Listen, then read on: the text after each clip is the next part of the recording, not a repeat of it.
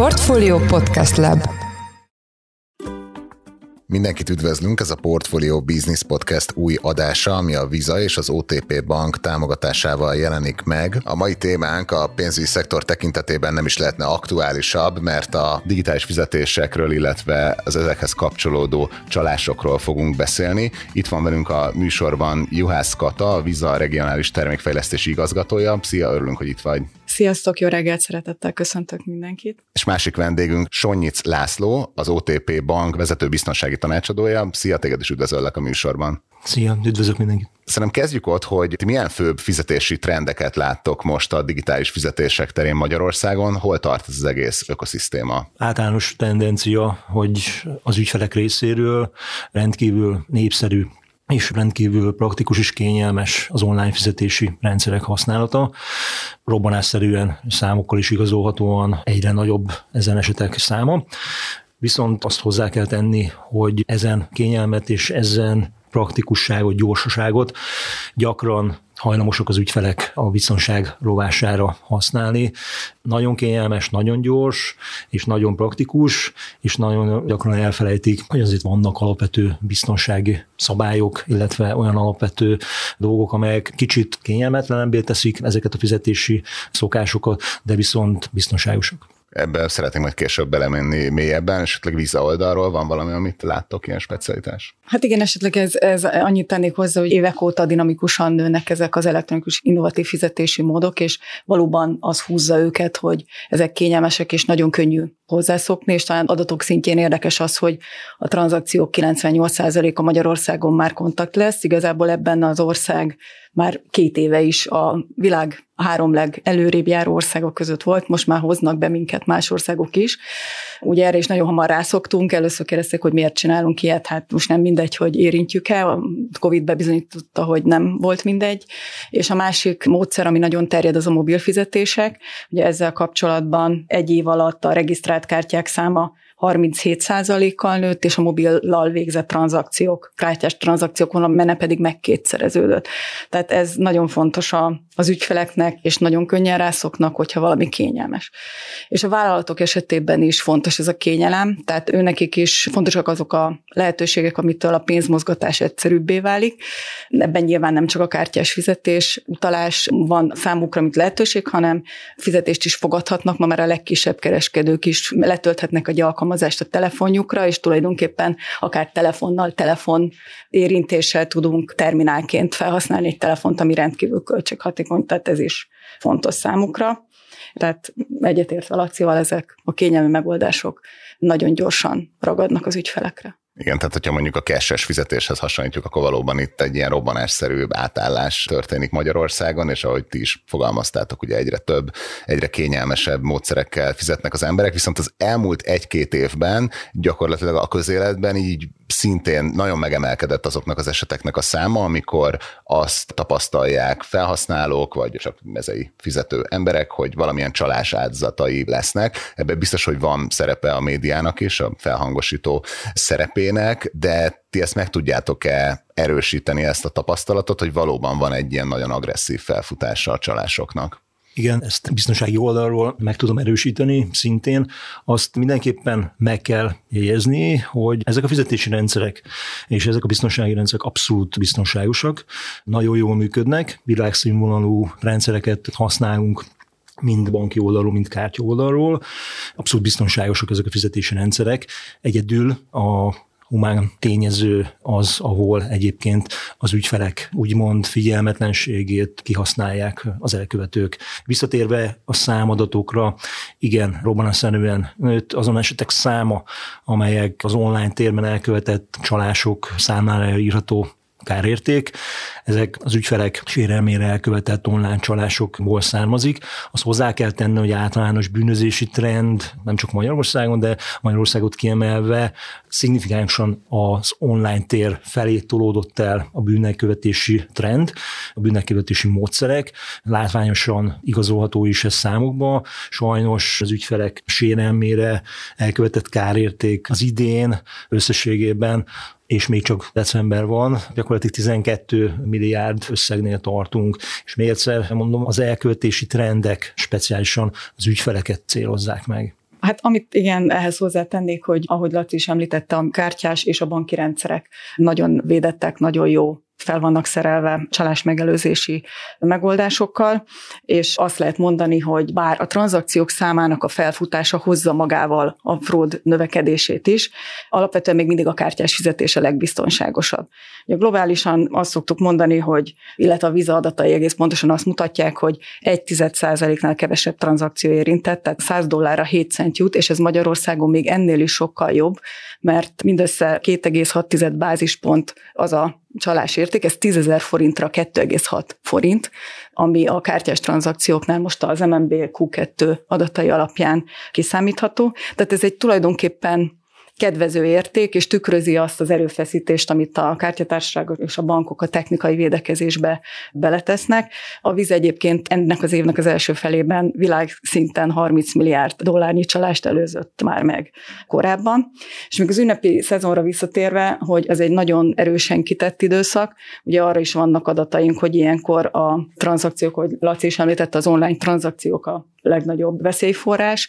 Ezek nagyon megnövekednek. Például a Black Friday hetében a napi átlagos tranzakciók azok mondjuk egy ruházati csoport esetében 60%-kal, műszaki termékekkel 40%-kal haladja meg az átlagos tranzakciókat, tehát tök megéri a csalóknak erre az időszakra koncentrálni, meg egész egyszerűen hatékonyabb a munkájuk, hogy így fogalmazza. Amikor mindenki más már elkezd pihenni, akkor ők igazán kezdenek dolgozni. Úgyhogy érdemes, van egy kutatásunk is, ami erre irányult, hogy a ünnepi szezonban milyen veszélyek vannak, és az a, még egy év alatt a legnépszerűbb kategóriában 8%-kal nőttek a csalások, az ünnepi időszakban 11%-kal. Tehát ez is azt mutatja, hogy koncentráltan fókuszálnak a bűnöző vállalkozók a hatékonyságra. Bele tudnak rondítani a szép időszakba. Szeretnék tovább menni hamarosan ezen a csalásvonalon, illetve a legelterjedtebb módszerekre, illetve hogy a kártyatársaságokat, Visa, illetve banki oldalról az OTP mit tud ellenük tenni, de egy ilyen értelmező kérdés, ugye említetted, hogy világszínvonalú rendszereket használnak itthon is. Itt az a kérdésem, hogy amikor fizetek egy kártyával, akkor ez pontosan meddig terjed a, a banki infrastruktúra, és hol jön be a, a kártyatársaság, tehát hogy ebbe tudunk-e valamilyen betekintést adni a hallgatóknak? Az attól függ, hogy ez a tranzakció milyen szereplők között megy végbe.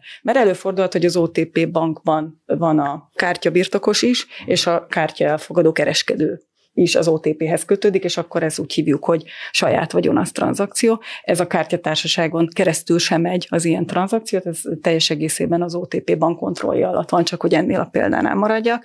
És hát ha távolodunk, tehát hogyha elmegyek Zimbabvébe, akkor nyilván belép a kártyatársaság és a zimbabvei kereskedő, akinél én fizetek a magyar kártyámmal, az alatt a pár másodperc alatt lekommunikálja a vízarendszereink keresztül, hogy mit mond a kibocsátó bank. Van-e ott egyenlegem, milyen limiten van, én vagyok-e, aki vagyok, az elfogadó bank pedig a kereskedőnél adminisztrálja a tranzakciót. Az, hogy ez végbe menjen, erre való a Visa globális hálózata, hogy ez az üzenetváltás zöggenőmentesen is nagyon rövid idő alatt, sőt, biztonsági információval felszerelve végbe mehessen. Igen, azért is kérdeztem, mert ugye itt egy hihetetlenül gyors tranzakcióra van szüksége ahhoz, hogy a fizetési élmények vagy fizetési folyamatok ne szakadjanak meg, és hogy, hogy mit láttok pontosan, hogy mik, milyen típusú csalások most a legelterjedtebbek. Ugye a részletekről egy nagyon gyors együttműködésre van szükség, tehát azt képzelem, hogy magukat a csalásokat is nagyon gyorsan kell lefülelni. Ez így van. Még egyszer visszatérek az első gondolatra, gyakorlatilag ezek a rendszerek tényleg abszolút biztonságosak. Nagyon sok helyen hallom azt, hogy, hogy rendszereket támadnak, nagyon sok helyen hallom azt, hogy, hogy az ügyfelek számláit támadják, szó sincs erről. Gyakorlatilag ezek a rendszerek kivédik ezeket a támadásokat, üzemeltetünk olyan biztonsági rendszereket, amik monitorozzák ezeket a tranzakciókat, szűrik a csalás gyanús tranzakciókat, és adott esetben meg is állítják. Visszatérve, amely ugye a humán faktor az, ahol az elkövetők támadnak, a leg gyakoribb két esetet tudnék megemlíteni, amelyre a legnagyobb kárt okozzák az elkövetők. Ez az online piasztereken, az online adok-veszek oldalakon történő elkövetési módszer, illetve visszatérve a biztonsági rendszerek, hát az elkövetők ezt kihasználva bejelentkeznek telefonon, mint bank alkalmazottja, a bank biztonsági alkalmazottja, és ezzel szembesítve az ügyfeleket egy olyan mesterséges élethelyzetet kreálnak, amelynek a lényege az, hogy az a szembesítik az ügyfelet, hogy a számlája veszélyben van, a számláján lévő pénz veszélyben van, illetve a kártyáját több helyen is használták, és most azonnal lépni kell. Ez a két fő elköltés módszer. Módszeren belül a az online piactereken megcélzott elkövetési módszer kapcsán. A fő elkövetési módszer, ugye vevőként jelentkeznek az elkövetők, privát kikerülve a platformnak a, a, a én azt mondom, protokollját, privátba felveszik a kapcsolatot az eladóval, aki nagyon megörül ennek, és azt mondja, jaj, de jó, nem alkudnak, egyből eladom, és még a szállítást is fizetik, tökéletes, ő az én emberem. Hát ezt követően egy linket küldenek, hogy ezen keresztül vegyék fel a kapcsolatot. Ez egy hamis weboldalra, egy álweboldalra vezet, amelyet az elkövetők üzemeltetnek, és a lényege az, hogy ez a weboldal, ez megtévesztésig hasonlít a csomagküldő szolgálatok bármelyikére. Nem tudom, ezt meg tudom nevezni, ezt Foxbox elkövetés módszernek használnak, leggyakrabban ezt a csomagküldő szolgálatot tüntetik föl ezen a hamis álweb weboldalon, és akkor itt megjelennek azok az opciók, hogy fizetés elfogadás. Az ügyfél nem is gondol bele, hogy, hogy, hogy mit jelent ez, automatikusan rákattint, hiszen elfogadja a fizetést, tehát miért ne fogadná el. És a következő hamis weboldalon megjelennek a a magyarországi ismert bankok logói. Közben jön a sürgető üzenet. Ugye ez egy klasszikus pszichológiai manipuláció, hogy, hogy kizökkentik az ügyfeleket abból a, a komfortzónájukból, ahol, ahol jól érzik magukat. Kellemetlen helyzetben vannak, olyan sürgető tényező van, hogy akkor gyorsan siessek, esünk túl rajta, és már kapom is a pénzt. Rákattint, kiválasztja a saját bankját, és megjelenik színre, képmásra, abszolút megfelelő hasonló weboldal. Egy hibával, hogy az URL felső sávjában nem nagyon hasonlít az eredeti weblapnak a címére. Itt sajnos belép, ugye fölugrik az internet bejelentkezési oldal, belép, megadja a felhasználó nevet, megadja a jelszót, és már bent is vannak az elkövetők, hiszen ők már ezt látják. Még egy megerősítő kódot is karnak a gyanútlan ügyfélekből és a hiszemeken ügyfelekből, a megtévesztett ügyfelekből, és megadják az SMS-ben érkező megerősítő kódot, vagy pedig belépnek. És ezzel gyakorlatilag a tranzakció teljesül, illetve teljesülni tud, hiszen az elkövetők birtokába kerülnek az összes olyan fizetési azonosítóval, amelyel egy sikeres tranzakciót végre tudnak hajtani. A másik elkövetés módszernek van három leggyakrabban használt módszere. Amikor nem mennek, nem jutnak dűlőre egyébként az ügyfelekkel, akkor egyszerűen kártyaadatokat kérnek tőle, nem úgy bejelentkeznek, mint a bankbiztonsági alkalmazottja, mindenféle különböző szakszókat próbálnak menni. A leggyakoribb, hogy Kecskeméten a bankkártyát három alkalommal 23 ezer forint tranzakció értékében használták, és akkor, akkor mit csináljunk? Az ügyfél megijed, ők tudnak segíteni nyilván, azonnal, hogy le tudjuk tiltani a kártyát, nem kell mást megadni, kártyaadatokat, lejárati időt, CBC kódot. Az ügyfél annak tudatában és annyira beszűkült tudatállapotban van, hogy megijed attól, hogy te jó Isten, hát mi történik itt velem, és megadja ezek az adatokat, hát a következő SMS már arról szól, hogy valóban használták a kártyát, de akkor már késő. A másik elkövetés módszer egy úgynevezett biztonsági programot, egy vírusírtó programot telepítetnek az ügyféllel, hogy megelőzzék a, a kárt, és a számlája biztonságban legyen. Hát ezt az ügyfelek elhiszik, és ez jó részt leggyakrabban egy Enidex nevű alkalmazás, amely távoli hozzáférést tesz lehetővé az okos eszközére az ügyfélnek, az elkövetők részéről, megadják ezt a kódot, amelyet, amelyel felhatalmazzák az elkövetőket, és innentől kezdve mindent látnak, amely a gépen van, bejelentkeznek a netbankban, és a tranzakciókat ezek ismeretében végrehajtják. Még a megerősítő kódot sem kell elkírni, hiszen ezen program ismeretében látják az okos eszközé érkező SMS szövegét, és jóvá is hagyják egyből. A harmadik elkövetés módszer, amikor rábírják az ügyfelet, hogy egy úgynevezett biztonsági számlára utalják el a pénzt, hiszen addig a, a folyószámláját megtisztítják a támadástól, megvédik a támadást, a fél óra múlva visszautalják erről a biztonsági számláról, hát ilyen biztonsági számla nem létezik sehol. A gyanútlan ügyfelek elhiszik, pláne hogyha egy nagyobb összeg van ezen a számlán, és annak érdekében, hogy minél hamarabb ez, ezt megóvják, ezt az összeget, hát követik az elkövetők utasítását. Számomra, ami nagyon félelmetes ebben az egészben, hogy mint hogyha a csalók ilyen elképesztően kifinomult vállalati és pszichológiai és ilyen krimikből beköszönő módszereket alkalmaznának, és ráadásul úgy használják a, a technológiai infrastruktúrát, ami minél kisebb feltűnést keltsen, de mégis mondjuk kártyatársági oldalról be lehet ezekbe a folyamatokba valahova lépni, vagy hogy tudtok küzdeni a csalások ellen? Hát igen, tehát itt ugye a legtöbb megtévesztés, az tulajdonképpen egy korábbi lépésbe történik, mint hogy egyáltalán a kártya tranzakcióra sor kerüljön, tehát a rendszerek majd, hogy nem hiába biztonságosak, hogyha addigra valaki már önként dalolva odaadta azt a autentikációs kódot, vagy más kulcsot, kódot, amivel a tranzakció jóvá hagyható. Ennek ellenére mi nagyon sokat dolgozunk azon, és fektetünk abba, hogy ezeket a csalásokat valamilyen módon előrejelezzük, és minden egyes lépésének a tranzakcióban előállítunk olyan előrejelző úgy mondjuk score értékeket, amik azt jelzik előre, hogy mennyire valószínű, hogy ez egy család tranzakció. Egyébként itt hadd mondjam el, hogy a Visa mesterséges intelligenciát használ ezeknek a módszereknek, vagy ezeknek a modelleknek a, a fenntartásához, fejlesztéséhez. Ebben egyébként úttörő volt a Visa már 1993-ban, azaz 30 évvel ezelőtt elsőként használt mesterséges intelligenciát a kockázatkezelésben és a csalás előrejelzésben, és ezek a megoldások tulajdonképpen a, a, a globális teljes kártya adatbázison tanulnak, tehát 4,3 milliárd kártyán, és évente több mint 200 milliárd tranzakcióból veszik az információt, és tanulnak gépi tanulás módszerrel és AI módszerekkel, és bármi a világon megjelenik mondjuk egy csalási minta, akkor ez a rendszer képes arra, hogy a világ más pontjain legközelebb felismerje, és erről egyrészt mi magunk felhasználjuk a védekezésben, csomó, csomó csalás el se jut a kibocsátóbankig, másrészt ezeket az információkat mi becsatornázzuk a tranzakciókba, és ezt a bankok igénybe vehetik.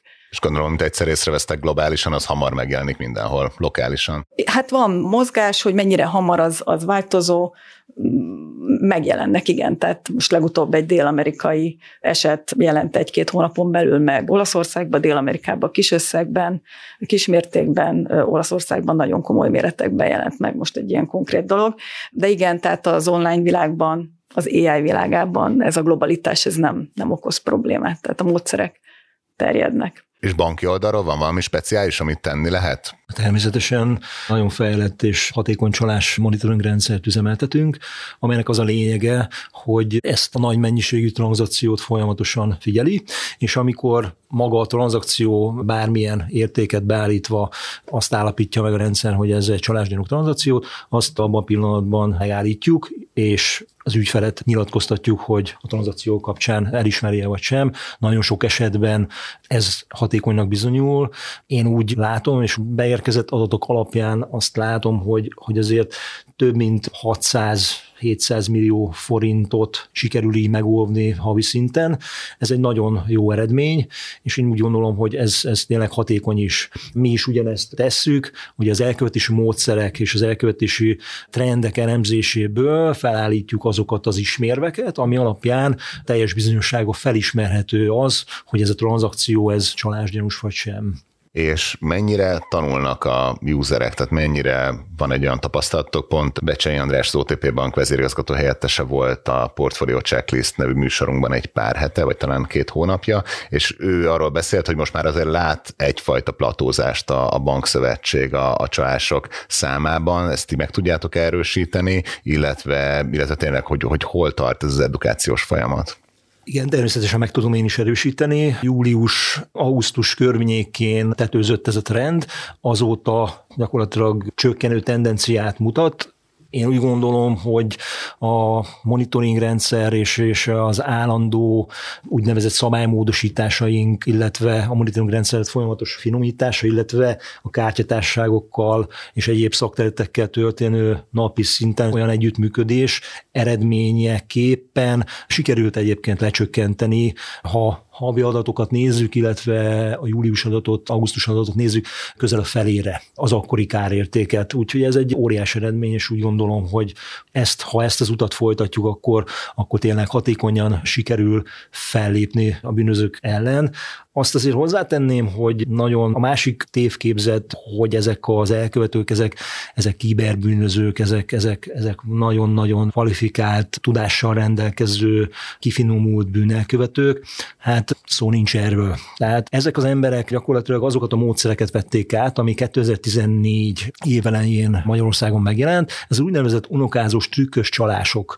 Ugyanilyen pszichológiai manipulációt alkalmaztak az idős, szépkorú áldozatokkal szemben, hajnali órákban felhívták őket, hogy unokájaként jelentkezett be, hogy baleset érte, és azonnal fizetni kell, gyűjtje össze, ami van neki a párna alól, és annyira sikeres volt ez az elköltés módszer, egyébként random hívták ugyanígy ezzel az elköltés módszerrel ezeket az időseket, annyira sikeres volt, hogy csak példaként említek még az a idős áldozat is kifizette ezt a pénzt, akinek nem is volt unokája. Visszatérve a pszichológiai manipulációra és az elkövetőknek a kvalifikáltságára, hát ezt a módszert átültették, nyilván a megfelelő háttérrel, ugye, ugye létrehoznak callcentereket, amelyek egy szobát berendezve hallja ugye az áldozat, hogy valóban telefonálás hallatszik, klaviatúra és, és egyéb egyeztetés, hihető a történet, nagyon sokszor, de viszont abban hibáznak, hogy olyan adatokat, illetve olyan dolgokat is kérnek, amit egy normál ügyintézési menetben a bank, pénzintézet vagy bármelyik hivatalos szolgáltató nem szokott kérni. Sokan az AI felfutása miatt azt prognosztizálják, hogy egyre kifinomultabbak lesznek a, a csalási módszerek, ezzel így kártyársági oldalon, Vizánál ti találkoztok-e? Talán azt lehetne mondani, hogy leginkább a globális trendek kapcsán figyelünk meg ilyeneket. Magyarországon ezek a tendenciák talán még nem annyira jellemzőek, de bizony azt lehet mondani, hogy ahogy a technológiai újítások megjelennek, a csalók bűnözők ezeket azonnal használni kezdik. Mondhatjuk, hogy minden programra, alkalmazásra van egy megfelelő a Darkneten, például a ChatGPT-re, a WormGPT, vagy a DarkBart, tehát számos olyan megoldásuk van, amelyel webáruházak léteznek, ahol, ahogy Laci is említette, árulnak csomagban olyan termékeket, szolgáltatásokat, amelyek csalásra alkalmasak. Ezeket megvásárol gomb nyomásával meg tud vásárolni, vagy meg tudják a bűnözők vásárolni, és akkor akár értékelni tudják csillagokkal, és megjegyzéseket írni, hogy kommentelni jó, nem jó. Tehát van egy ilyen dark kereskedelme ezeknek a know-how-knak. Tudjuk, hogy a deepfake videókat használják egyre inkább, egyre tökéletesebb szöveget tudnak akár idegen nyelven is írni, tehát kevesebb ilyen felismerhető jel lesz később, illetve a voice cloning is nagyon jellemző, amikor valami ismerősünk vagy főnökünk nevében valamilyen teljesen azonos hangon megszólaló utasítást kapunk, amit nyilván sok esetben teljesíthetünk is. Mégis azt gondolom, hogy semmiféle pánikra nincsen ok, hiszen ez tulajdonképpen mindig velünk volt, és a csalók is mindig a technológiának azt az újítását használják, amit mi is használni tudunk, és a csalásoknak az interjú elején említett nagyon alacsony aránya azt mutatja, hogy a bankokkal közös kártyatársasági megoldás megoldások tulajdonképpen működnek, a mi ai áll a csalók ai szembe, hogy így fogalmazzak, és mindig arra törekszünk, hogy a fejlesztéseinkkel egy lépéssel előrébb járjunk. Egy tranzakció pár másodperces lefolyása alatt real-time 500 attribútumot értékelünk egy-egy tranzakció során, és most a legújabb termékünket például arra fejlesztettük ki, hogy amikor egy kártyát mobiltelefonba beregisztrálunk, akkor azt is figyelje, hogy ott esetleg család szándékkal valamilyen nem jogosult felhasználás felhasználó akarná ezt használni, tehát míg ők is felhasználják a generatív ai mi arra használjuk generatív ai a felismerési mechanizmusait, hogy kiszúrjuk ezeket a csalási kísérleteket. Tehát én azt gondolom, hogy továbbra sincs aggodalomra ok. Hiába fejlődik az egyik oldal, a másik oldal fejlődik, és igyekszünk a jövőben is egy lépéssel előttük járni a bankokkal közösen. Akkor ez egy ilyen versenyfutás a technológiával és a csalókkal Igen, és ez egy eddig is létező, talán jelenleg gyorsuló, de mindenképpen a munkánk részeként velünk marad. Természetesen az ügyfeleknek az ébersége fontos, és egyre inkább fontos lesz, továbbra is velünk marad, de mi is mindent megteszünk, tehát mi, akik ezzel foglalkozunk, ez a napi munkánk része. Vannak-e olyan konkrét dolgok, amiket megtehet a kártyabirtokos vagy banki ügyfél, ami legalább a csalások egy nagy részét ki tudja szűrni, vagy hogy ne legyen az áldozata. Nem tudom, hogy esetleg kártyatársági oldalról vannak-e ilyen best practices amikre oda kell igazán figyelni. Hát, amit én kiemelnék elsősorban, hogy hát mindenképpen érdemes minél biztonságosabb fizetési formát választani. Még mindig azt mondhatjuk, hogy a kártya az a keretrendszer, amiben a legtöbb eszköz áll rendelkezésre, hogy előre is állítsunk egy-két védelmi intézkedést. Például a sima kártya limit, tehát hogyha belegondolunk, hogy egy készpénzfelvételi limit, egy vásárlási limit tulajdonképpen határt szab annak, hogy mekkora kárt érhet minket, ugye sokan ezt nem használják komolyan, miközben valós időben tudom állítani a mobil alkalmazásomon keresztül, ugye ezt a bankok gyakorlatilag mindegyike nyújtja, illetve a bankunktól kérhetünk értesítéseket, a legszerencsésebb, hogyha push üzenetet a mobil alkalmazáson keresztül, hiszen abban nem lehet beavatkozni, azt a bank küldi számunkra, és ezeket a ad abszurdum el is olvasjuk. Tehát én is hajlamos vagyok a vásárlási tranzakcióimat csak így tovább legyezni a telefonomon. Ez nem helyes viselkedés, főleg ebbe a veszélyeztetett időszakban szerintem egy kicsit tudatosabban kell ezt kezelni, és tényleg ránézni, hogy van-e értelme annak a tranzakciónak, ami történt. Hiszen, hogyha gyorsan reagálunk, akkor akkor többet tehetünk, és akkor azonnal értesítenünk kell a bankot, valamit el tudunk kezdeni, le tudjuk venni a limitünket, mi magunk nullára azonnal, tehát további csalást ilyen szempontból a kártyán szintén könnyebb, könnyebb megelőzni. És banki oldal vannak ilyen további tippek, amivel lehet segíteni a usereket?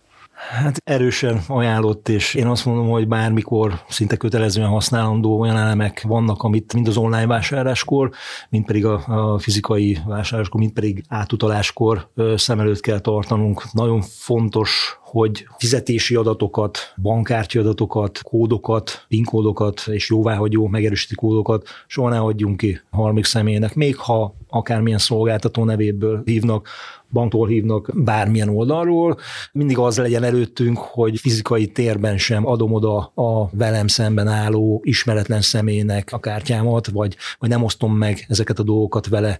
Nagyon fontos, hogy ne telepítsek semmilyen olyan alkalmazást a gépre, a gépemre, okos eszközömre, amit, amit kérnek tőlem. Ez, ez mindig, mindig, mindig csak bajt szül, és ez a elkövetési módszereknek az egyik nagy százalékában teljesül, ezt nagyon szeretik az elkövetők. Nagyon fontos, hogy legyen bennünk egy egészséges gyanakvás, legyen bennünk egy egészséges félelmérzet, ha az online térben vásárlunk.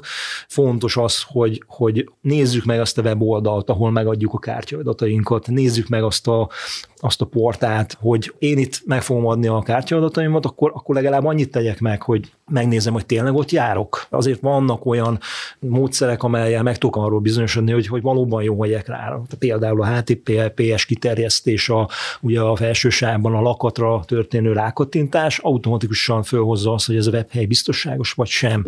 Mindig könyvjelzőből vagy alkalmazásból nyissam meg azokat a webhelyeket és online shopokat, amelyeket én leggyakrabban használok. Mind soha nem kattintsak kapott linkre. Ez esetek 99%-ában ez biztos, hogy csaló oldalra fog navigálni, az esetek egy százalékában valami jó kis terméket akarnak nekünk eladni, de nem, ezt soha ne tegyük, mert mindig, mindig hamis weboldalra jutunk. Ha már weboldalon járunk, azért alapvetően mindig nézzük meg azt, hogy van-e elérhetőség, van-e panaszkezelés, van-e ügyfélszolgálat, van-e ASF föltéve erre a honlapra, és ha még ráérünk, akkor olvassuk el ezeket a kommenteket, hogy azért, azért már azért elég jó, van benne egyébként egy pár rossz indulatú, de szerintem ezt ki lehet egyébként szűrni, és, és azt gondolom, hogy, hogy így alkothatunk egy olyan képet, amely után egyébként biztonságosan meg tudjuk és megadhatjuk a, a bankkártya adatainkat, és ezen protokollok betartása esetén biztonságos az online vásárlás. Fontos még nagyon, ha, ha megnézzük, ugye, hogy hogyan szerzik meg tőlünk ezeket az adatokat, ugye akár pszichológiai manipulációval, akár hamis weboldalon, de viszont van egy nagyon fontos faktor, ugye a közösségi média és azon alkalmazások, amelyek be a közösségi médián keresztül jutunk be, a közösségi médián azonosításával jutunk be, illetve azon alkalmazásoknak adunk engedélyt a közösségi médiában lévő profilunkba, amelyek esetleg kompromitálódhatnak. Fontos, hogyha ezt ki akarjuk kerülni, akkor mindenképpen a jelszókezelés, a jelszóképzésünk kicsikét hagy kívánni magot maga után. Nagyon fontos, hogy szeparáljuk el a közösségi média és az egyéb alkalmazások belépési felületein használt jelszavainkat, és felhasználni azonosítónkat, az online vásárlás tranzakciók és egyéb olyan pénzügyi műveletekre végrehajtott weboldalon belépési adatainkat, mert az elkövetők legelterjedtebb módszere az, hogy ezeket az adatokat megszerzik valamilyen alkalmazásban, akár közösségi médiában, akár hamis linken, és ennek birtokában ezzel az azonosítóval és felhasználó névvel egyszerűen rápróbálnak erre a felületre, és ez elég sok esetben sikerül is. Ezeket csomagba szokták egyébként árulni a Darkneten, és adják veszik egymás között. Ez egy nagyon fontos dolog, hogy ezen a felületen, ezen a felületen nekem a jelszavam teljesen más legyen, mint egyébként más. Jelszóképzésről meg, meg tényleg egy, egy, szintén egy gondolat, legyen az a jelszó, mindenki azt szokta mondani, hogy erős, hosszú, legyen benne ilyen, ilyen karakter, olyan karakter, különleges karakter, szám, stb., és nagyon sűrűn azért ajánlott cserélni. Nagyon fontos, hogy ne legyen azért kitalálható. Tehát hát érdemes megnézni egy pár szaklapot, illetve egy pár interjút, hogy, hogy milyennek a jelszó használati szokásai, nem csak Magyarországon egyébként az egész világon is, azért egy lépcsővel lépjünk tovább. Tehát ne legyen kedves, házi kedvenc, gyermek, akármilyen rokon, vagy, vagy, vagy akár saját nevünk, leegyszerűsítve, becenév, 1, 2, 3, mert ha ránézek egy, egy közösségi média profilra, ugye ott az e-mail cím, e-mail címet beütöm, és akkor látom azt, hogy jaj, van kutya, van ez, van az, ismerem valamennyire, és már meg is van a jelszó. Igazából egy kérdésem maradt, az az, hogyha, ugye ahogy ti is említettétek, gyakorlatilag hiába próbálunk minden dolgot megtenni azért, hogy ne essünk csalás áldozatává. Ugye a bűnözők pontosan az ilyen pszichológiai módszerekkel és egyéb kifinomult eszközökkel van, hogy mégis rá tudnak minket szedni, vagy akár idősebb rokonainkat. Mit lehet tenni, hogyha lezárult egy ilyen tranzakció, és hirtelen rájönnek, hogy úristen, valami problémát csináltam, elutaltam a pénzemet egy másik bankszámlára, megvettem valamit, amit nem kellett volna, tehát hogy hova lehet ilyenkor fordulni? Van van ilyen csatorna, és van ilyen platform, mint kártya oldalról, mint pedig számla oldalról. A bank egyébként üzemeltet most már forró drótot is, egyenesen, aki csalás áldozatává vált, hívhatja ezt a webes felületen, illetve az internet banki felületen külön menüpontban tud intézkedni saját maga az áldozat, hogy ha már nagyon nagy baj van, és rájött a csalás áldozata, le tudja tiltani mind a kártyáját, mind pedig a számláját. Nagyon fontos, hogy ha felismert és, és rájöttem azt, hogy csalás áldozat vagy, azonnal vegyen föl a kapcsolatot, vagy a bankkártyán lévő elérhetőséggel, vagy a publikus elérhetőségekkel, hogy, minél hamarabb tudjunk segíteni, hiszen van arra mód, még hogyha meg is történt a tranzakció, van arra mód, hogy, hogy esetleg még a számlán lévő összeg megmenthető legyen. Ebbe óriási segítség. Ugye napokban írtuk alá az országos rendőrfőkapitánysággal azt az együttműködési megállapodást, amelynek szerves része az, hogy szinte azonnal tudunk átadni azonnal adatokat, amely alapján a hatóság tud intézkedni, és oda-vissza.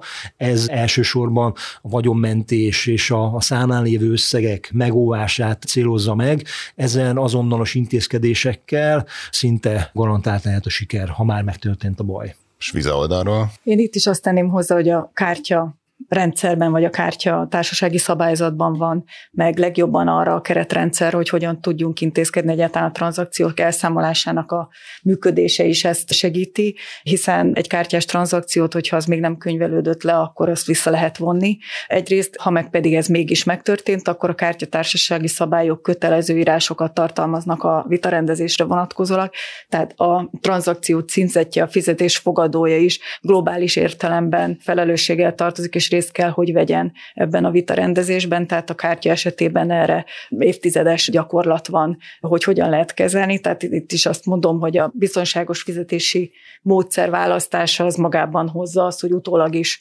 tudunk intézkedni, és talán könnyebben el tudunk járni, mint olyan esetben, amikor a pénz azonnal hús tovább utalódik, és onnan is tovább utalódik, és akkor annál már nehezebb utalérni. Nagyon szépen köszönöm, hogy itt voltatok a műsorban, és be tudtuk beszélni egy kicsit így ezt az egész probléma halmazt, és tényleg nem akartunk senkire ráijeszteni, de hát nyilván vigyázni kell a, a digitális fizetéseknél is. A Portfolio Business mai műsorában itt volt velünk Juhász Katalina Viza regionális termékfejlesztési igazgatója. Köszönjük, hogy itt voltál. Köszönöm szépen a meghívást. És itt volt velünk Sonyic László, az OTP vezető biztonsági tanácsadója. Neked is köszönjük, hogy itt voltál. Én is köszönöm szépen a lehetőséget. És a Portfolio Business mai adása ezzel véget ért. Köszönjük, hogy meghallgattátok a műsort. A mai adás elkészítésében részt vett Bánhidi Bálint, a szerkesztő pedig én Forrás Dávid voltam. Új adással hamarosan jelentkezünk. Minden jót, sziasztok!